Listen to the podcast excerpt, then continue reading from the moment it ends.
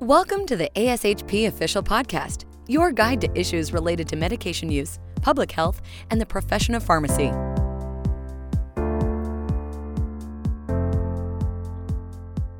Thank you for joining us today for this episode of ASHP's Practice Journeys podcast. This podcast invites members to share their stories about their professional path, lessons learned, and how their experiences shaped who and where they are today.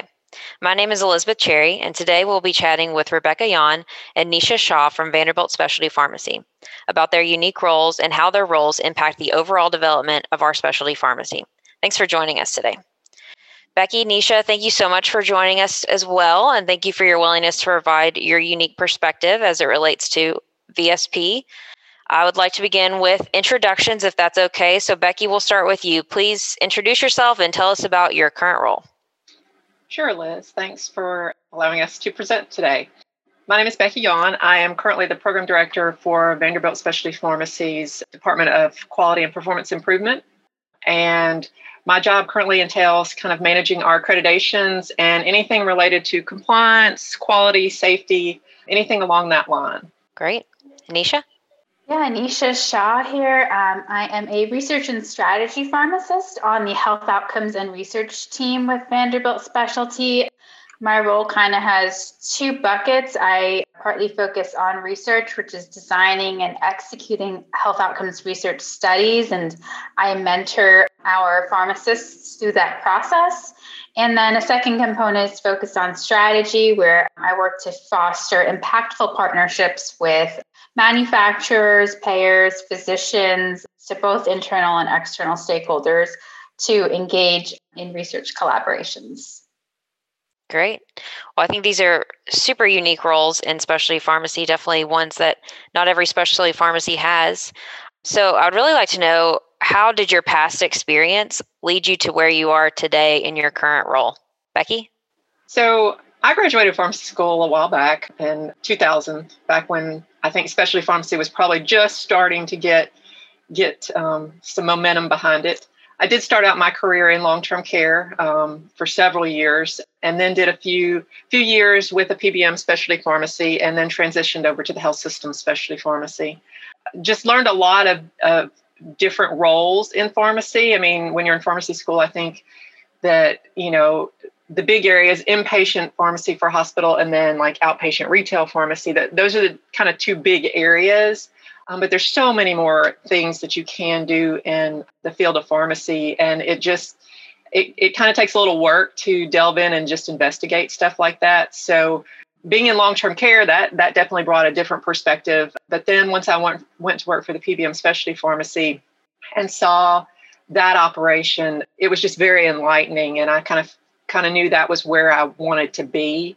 And then had the opportunity to come work for Vanderbilt. Um, I actually came to work for Vanderbilt as a clinical pharmacist in one of our rheumatology clinics when we were just starting the program and um, got to work with it, you know, at, at the ground level and up. So being able to, you know, work in that clinic operationally provided a lot of background for being able to now develop you know policies and procedures and work with other people to, to just excel our program and it helps tremendously that um, we have a very good team of people now with us to to make all of this work all right nisha how about you yeah, so I guess if you had told me I'd end up in research when I was a pharmacy student, I would have said you were lying. I would not have believed you. But I started my career, I did a postdoc fellowship after pharmacy school, and then I stayed on with the pharmaceutical industry working in key opinion leader engagement. And so, in terms of formal research training, I had none when I took this role. And I guess that's good news for those of you out there that are interested in research and maybe have never really delved into it. I gained a lot of those skills in my current role, but the second part of my job which is you know fostering relationships and the strategy component i definitely gained a lot of that experience from my previous role. And a lot of the skill sets that you kind of need there with communication and presentation and as well as like sort of a business mindset on things. Outside of some of the technical aspects of research a lot of what I do is kind of understanding the why and why, you know, why is outcomes research important and how can we use it to communicate the value of our integrated model. And to kind of look at things through that lens, I think having a background such as myself was really, really helpful and helped me gain some skills that we don't necessarily get exposed to during our formal schooling. Awesome. Well, I think you guys have both had some pretty unique experience um, in your past. But for those listening, I know, you know, especially pharmacy is developing continually, changing how you, how and when and where you can get into a role in specialty pharmacy. So, can you guys elaborate a little bit on what pathways you believe that one could take to get into your role or how, how they could set them up to best pursue a role like yours? Sure, Liz. I know when when we have students that, that rotate through or we have residents that come through, a lot of times when they when they come and and sit and meet with me and, and I go over kind of what I do on a high level and then sometimes, you know, on a day-to-day detailed level, most of the time they're just they can't even imagine that I do what I do. But somebody has to do it. And and they realize that, but they're like, I didn't even realize really that this position existed. And for a lot of places, what my position entails is is sometimes encompassed by multiple people. And there's no right or wrong way to do that. I mean, we've had tremendous success with me leading this front for our organization. Um, and I do have a technician that works with me to help with my duties. But we also do partner with other institutions and collaborate where they have multiple people kind of doing what I do singularly. So there's really no one size fits all thing for this. I will say that I think that my path has helped me understand um, a lot about specialty pharmacy operations, being that I was actually a clinical pharmacist for a PBM specialty pharmacy and then a, a clinical pharmacist in a health system specialty pharmacy. So I was actually doing all of this work before I was making sure that we were compliant doing all of this work or, you know, drafting a policy or an SOP around some of the things that we do. Um, to me, that's been very helpful to be able to to know the details of the operation. Um, but that's you know, some people may be able to walk in and and do this with with not much experience in specialty pharmacy. It may just take a little bit more time, but um, if you think about it, I mean, I don't know every process that goes on, so there's a lot of times that I have to defer to like the um, the content expert, and then we have to kind of partner together and walk through how to um, how to build a procedure or build a policy or make a process become compliant with um, with standards.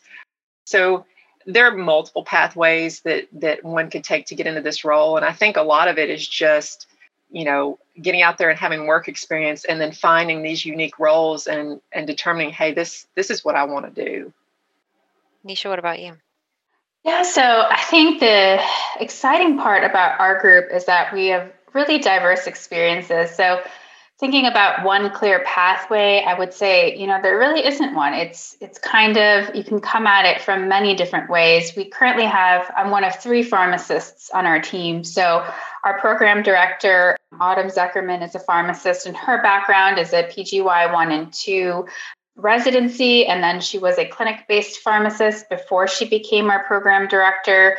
Um, we have a second pharmacist, uh, Kristen Whelchel, who is also has completed a community based residency and then has experience in retail um, in the outpatient setting before becoming a specialty pharmacist and is now um, our health outcomes and research pharmacist as well.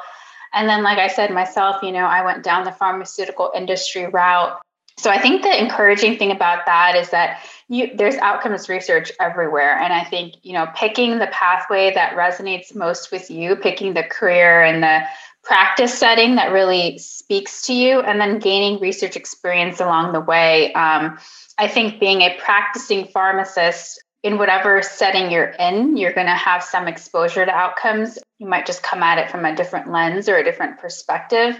But I think you can bring that into a role like myself and, and really understand why is this important and, and how do we measure it and, and what really is going to resonate when, when I do an outcomes research study. So long answer short is I think that it's many different pathways and and all of them as well. So Yeah, I think you guys made great points. It's it's just one of my favorite things about specialty pharmacy is just the continual development and evolution of specialty pharmacy. And as that happens, positions such as your all's have become necessary and very valuable. So as we grow and as expand as a specialty pharmacy, I'm, I'm excited to see how your positions change and, and evolve as well. So kind of want to dive a little bit deeper into um, these individual areas just so we can get some more background and on how um, each of your roles work in particular. So we'll start with our compliance or uh, quality improvement, quality and performance improvement section. So Becky, I have a few questions specifically for you. First one I'll start out with is what does it mean to be compliant in specialty pharmacy? I think we all know that that's an important thing, but we may not know exactly what that involves. So can you can you just share a little bit w- about that with us? Sure. First of all, compliance is, is usually a scary word for most people. And I like to tell our staff that I don't necessarily want to tell you no, but sometimes I have to tell you no. So, but I think they've done a good job in, in being open with me when they have they have issues and so that helps tremendously when they when they bring stuff to me you know to work through but compliance for pharmacy in general you know can cover many areas you think about it you know just as a retail pharmacist, you know, you have to be compliant with the state board of pharmacy. You know, you go through inspections and and and dealings with the state board of pharmacy and their rules and regulations. You also have federal regulations, you know, like the Controlled Substance Act that you have to be compliant with. Pharmacists and technicians both, you know, we have continuing education requirements that we have to maintain and then, you know, as well, and especially like for a retail pharmacy, there's payer, PBM, or manufacturer related um, requirements um, or REMS requirements. So, I mean, from a general pharmacy perspective, there's a lot of different areas of compliance. When you get into a specialty area, say specialty pharmacy or like a mail order pharmacy or infusion pharmacy, um, you can also add on top of that um, compliance with accrediting bodies such as URAC or ACHC or uh, TJC. Yeah, thanks for that overview. It's that's a daunting list to me, but I'm so thankful for positions like yours that can kind of help manage that. But I'm kind of wondering too, why do specialty pharmacies have to be accredited? What what's the importance there? It is very important for us to be accredited. You know, we in specialty pharmacy like to say that we're quote unquote special, and hence the name. But specialty pharmacies are providing individualized care to patients with complex diseases while we also navigate issues such as cost, financial burden, feasibility, medication access, meaning, you know, do we need a prior authorization for medication? Do we have to go through a step therapy process? Is this a limited distribution drug? Are we a network pharmacy? We have complex coordination of medication storage and delivery most of these medications are um, temperature sensitive. So, you know, getting these medications to patients um, is challenging sometimes. There's complex administration of medication. You know, most of these products are either infusions or injectable products. Um, we are starting to see a lot more by mouth medications, especially like in oncology space and stuff like that. But then just the unique management of the patient as a whole. Uh, most of the time, these disease states are all encompassing when it when it comes to impacting the patient's life and their quality of life. So it's just, it takes the practice of pharmacy kind of to another level. And due to these unique aspects of providing care for specialty patients and ensuring that our operations are efficient and that we observe the highest quality standards, accreditation serves to recognize the pharmacies that meet these established expectations as well as highlight our excellence and innovation in the practice. And I think as a whole, specialty pharmacy does strive to always be on the leading cutting edge of the best ways to do things. But at the end of the day, too, a lot of the payers and PBMs do require that you are, you know, accredited by either one or uh, multiple accrediting agencies, and that's just a standard that they can they can put up your pharmacy against another pharmacy. So we like to think that it makes us better. I definitely do. So hopefully that answered the question. Yeah, absolutely. So you n- mentioned a lot of different areas in which we have to be compliant. How do you stay up to date on all of these requirements? That's a really good question too, and and it's it's not a single answer. Um, and I will say it's not an individual answer. it very much takes a team. It takes our team of leadership in our specialty pharmacy, our pharmacist, some of the extended Department of Pharmacy team as well.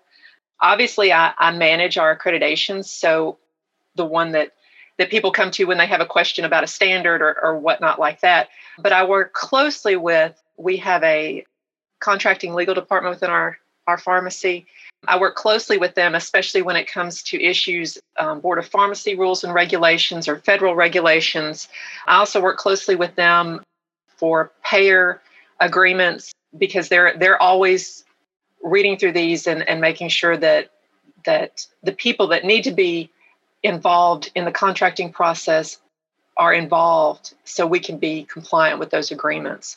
Like I said, it is a lot, but there there's several ways that you can do it. I mean, you know, obviously with the accreditation standards and everything, you do have an account manager with those those entities and and you do communicate with them.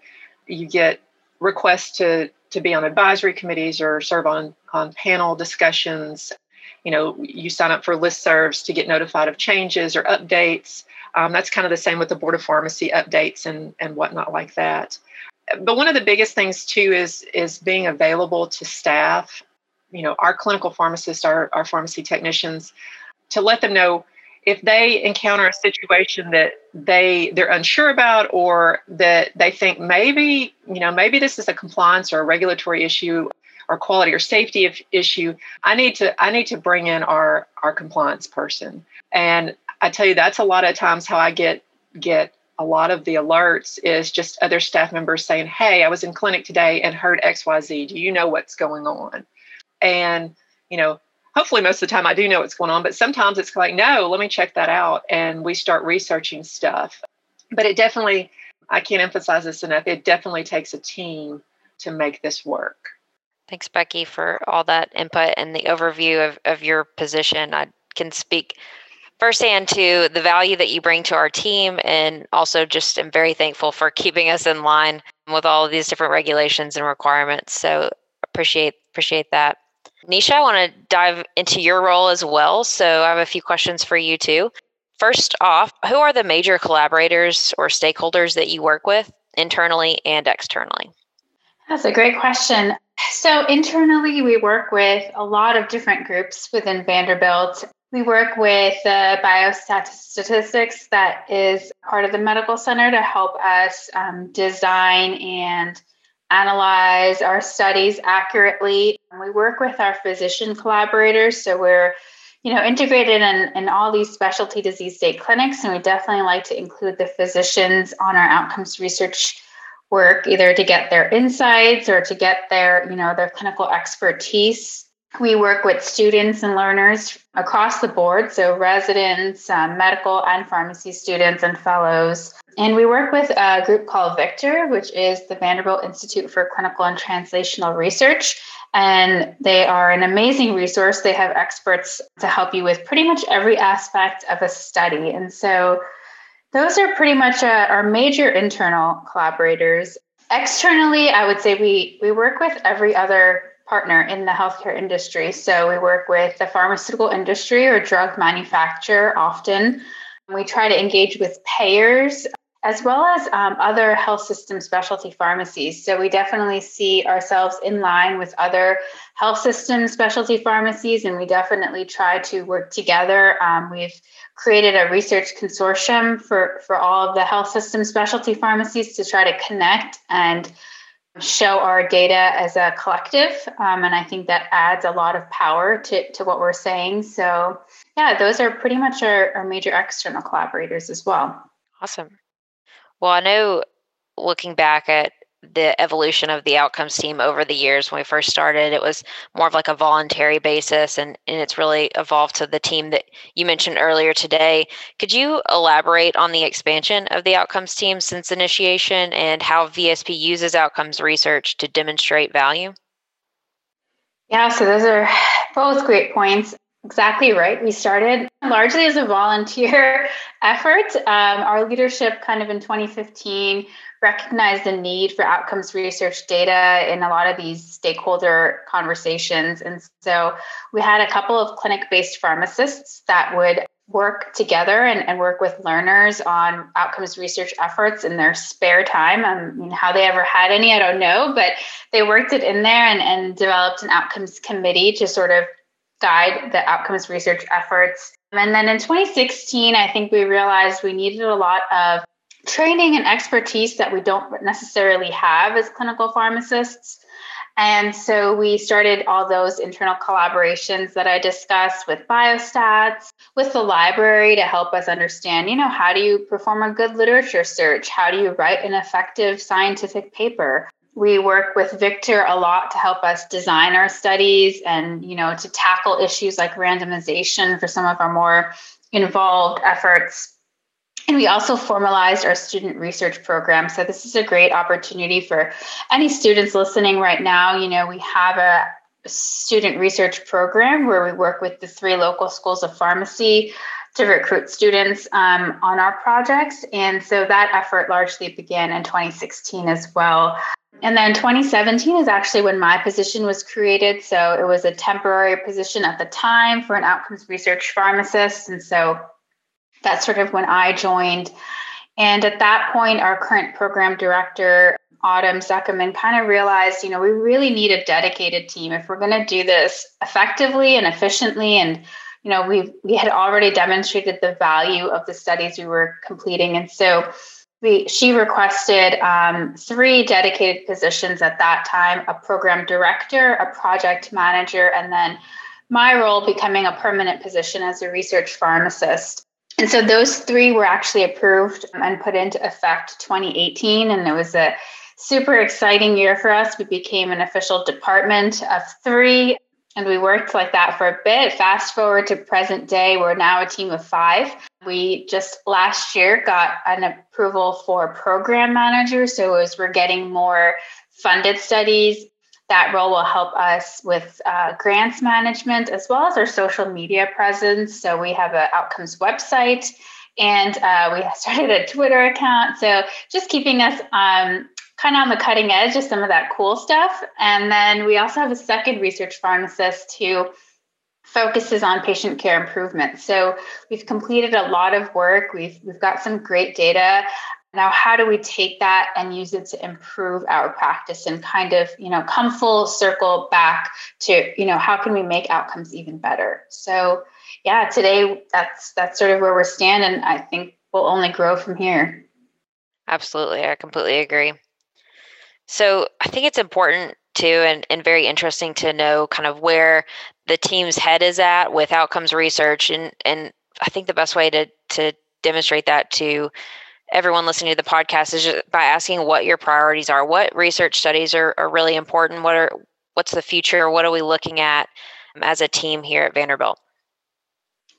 Yeah, so we meet annually to kind of set our priorities and in that conversation we take into account you know what's happening in the industry as well as what are our business priorities where does our department kind of need to go where are there certain gaps um, in literature? And so for for this upcoming year, a couple of our priorities is definitely the payer value story. So focusing on what's going to resonate with a payer, what's going to demonstrate that we bring value to them as an integrated model. And so, kind of the answer there is total cost of care, looking at pharmacy and medical spend, as well as making sure that we're appropriately utilizing, you know, these high cost specialty medications. And so we have a couple studies going on. One is looking at exactly that total cost of care for non VSP versus VSP patients, uh, looking at the pharmacy and medical benefit. And then we also have a study focused on medication waste avoidance because that's, you know, obviously also a cost. So in the oncology space, often what you see happening is that patient will get issued a refill and then they'll come in to see a provider and their either medication dose has changed or the medication has changed completely and now that most recent refill is a waste because they can't use it and so, kind of implementing a process where when we check in with a patient, we're asking if they have enough medication on hand and if they have an upcoming office visit to kind of uh, push back that refill until after that office visit so we can make sure that they're getting the most current therapy uh, dispensed to them. And hoping to see that there's some cost savings um, in terms of waste avoidance. Another one of our priorities is tailored monitoring. So that's speaking more to the pharmaceutical industry and and you know is going to become in my opinion more and more important as we see some of these rare diseases popping up. Um, you know tailoring an already high touch model to a specific drug and to a specific patient. So if it's a rare disease state or even if it's not a rare disease state you know sometimes you see specific drug effects at specific time points. And if you can have an interaction with the patient, say at day six, to help talk about a side effect they might be experiencing and help mitigate that side effect, that could help that patient get the best outcome on therapy, stay on therapy, be able to tolerate it, um, have it be a safe and effective long term treatment. And so, a couple of our studies are focused on that tailored monitoring approach and taking our integrated model kind of to the next level. And as I mentioned earlier, we are working with other health system specialty pharmacies for outcomes research studies. So we are focusing our efforts on kind of bringing all of our data together. We've recently completed a study in adherence in the RA space and are focused next on MS, and kind of that project is underway. But kind of leading the effort and making sure that we are empowered as a group within the healthcare industry to kind of voice our value. Perfect. Well, there's no doubt um, the value that you guys are providing for VSP, and then also just your ability to move forward the profession of specialty pharmacy. So excited to see what you guys have coming up and the studies that you produce. So thank you, Nisha, for that overview. And as we wrap it up today, um, I just have a final question for each of you. And I'll just start with you again, Becky. But what piece of advice would you give to a student or a resident that wanted to pursue a role like yours? Sometimes that's a little hard to answer just because it, my, at least my role is, is very non traditional. I mean, you don't, there's not too many of us around. I mean, even an inpatient pharmacy, you have um, usually a pharmacist that is over the compliance department of the pharmacy. But uh, I guess just be open to to other opportunities that are around you. I mean, if you would have asked me, you know, 10 years ago, would I be doing this? I, I probably wouldn't even have known that this would have had existed. But as I evolved in my career and I started figuring out the parts of specialty pharmacy that I enjoyed the most, which was, you know, making sure that we were doing things at a high quality level you know making sure that that we met x y and z uh, standard or that we were following this policy or this process. That kind of drove drove me to what i do today. And that coupled with being an open communicator within our team you know you you're always having to collaborate with other areas whether that be legal contracting you know the main hospital compliance department or a privacy office or something like that, as well as external people as, as well. So, uh, networking is key because there's no way that you can know everything. So, you have to kind of know somebody that does know what you need to know and quote unquote phone a friend, I guess you could say. But just don't if you get into an area of pharmacy that you're not, you know, extremely happy with, just know that there are other options out there and you know what you're currently doing may evolve into another role at some point in time. Thanks becky. Nisha what piece of advice do you have for our listeners? I think i would echo uh, what becky said in that just staying open um, keeping your ear to the ground for new opportunities and for getting as much exposure to outcomes research as you can I, I believe that it's happening around you wherever your practice setting is. And so, kind of just connecting with it, understanding um, its value, and really figuring out what opportunities you have to build on your skill sets. And I think that you know your career path will kind of lead you that way. All right. Well, that's all the time we have today. I want to thank Rebecca Yan and Nisha Shah for joining us to discuss their unique roles within specialty pharmacy. Thanks again for tuning into this session of the Practice Journey podcast created by the section of specialty pharmacy practitioners. We hope you enjoyed today's conversation and be sure to subscribe to ASHP Podcast through your favorite podcast provider. Thanks. Thank you for listening to ASHP Official, the voice of pharmacists advancing healthcare. Be sure to visit ashp.org forward slash podcast to discover more great episodes, access show notes, and download the episode transcript. If you loved the episode and want to hear more, be sure to subscribe, rate, or leave a review. Join us next time on ASHP Official.